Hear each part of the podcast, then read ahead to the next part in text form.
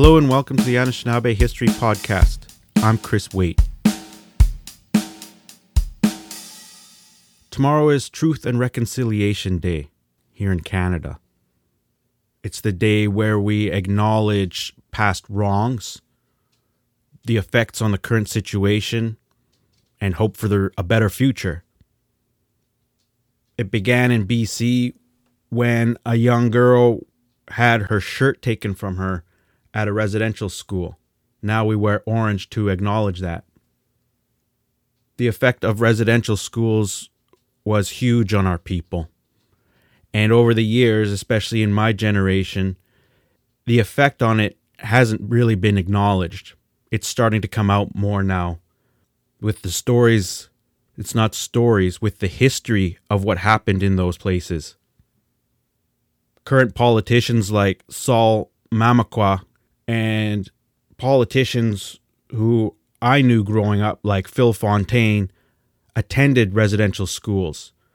And the terrible things that happened there affected them and led them to what they do and how they do it in terms of politics.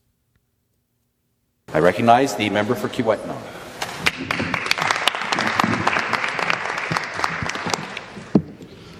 I am a survivor of a colonial system. I was born in Sioux Lookout, Indian Hospital. Zone hospital was a segregated hospital for First Nations people. By the 1960s, there were 20 fully functional Indian hospitals in Canada, places that delivered substandard care. It was a form of apartheid. But my parents raised me in a bush. My first language is Anishinaabe, also known as Ojibwe. We lived with the seasons, hunting, fishing, and trapping. We lived peacefully on the land, taking only what we needed when we needed it. When it came time, came, came time to uh, go to elementary school, I was sent to an Indian day school, one of over 600 Indian day schools run and funded by the federal government across Canada. I had no choice, but I had to go. I attended Stirland Lake Indian Residential School, or the Wahbon Bay Academy.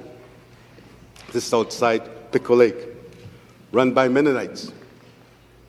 It had opened in 1971, but didn't close until the 1990s.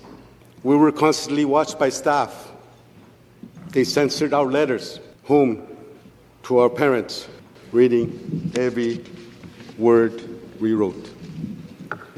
The older boys used to be heavily, uh, heavily punished, sometimes for no reason.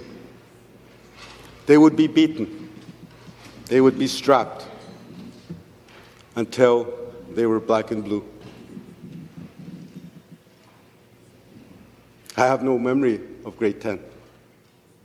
I see my photo in the grade 10 yearbook. I can't hardly believe it. It's as if uh, the entire year has disappeared from my life. For the generation of people that went to residential schools, there's been many different effects, a lot of them negative. Historically, that's been glossed over with the mainstream thought of residential schools being, well, the white man tried to educate the Indian, but the Indian just couldn't handle it. They're too savage. That's why they're alcoholics. They're just that way.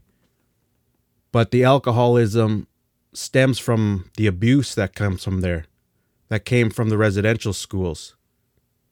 A lot of my generation have parents that are addicted to substances or are or were abusive.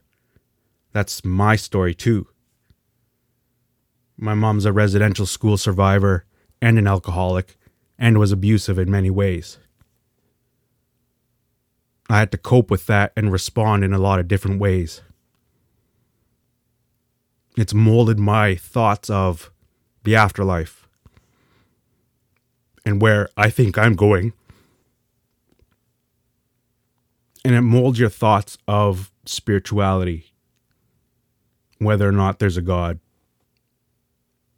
And when you have a society like here in Canada and in North America that perpetuates stereotypes of the lazy, the stupid, the drunk Indian for generations, it affects the people.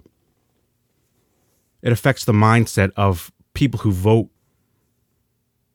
You see it in media, how people talk about us, how we're regarded in the news. There's this special Indian portion of the news, even though our institutions like reservations were created by the government, your government, not ours. Transfer payments, band funding, these were created by the white man's government, not our government.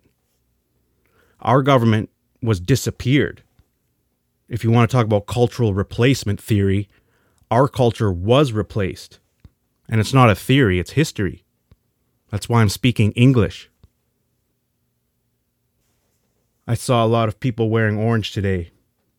Young people, children. It made me feel good that it's being taught. It helps.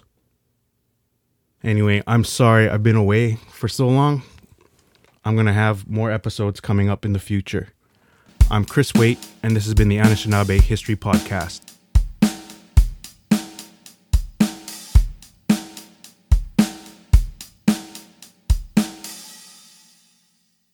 K&A Gas Bar and Variety is committed to reconciliation and ensuring that the tragic history and ongoing legacy of residential schools is not forgotten. September 30th is the National Day for Truth and Reconciliation. This day provides an opportunity to recognize and commemorate the legacy of residential schools in quiet reflection or participation in a community event. Pick up your orange shirt or hoodie at K&A Gas Bar and Variety for Orange Shirt Day because every child matters. Thanks from the team at K&A Gas Bar and variety.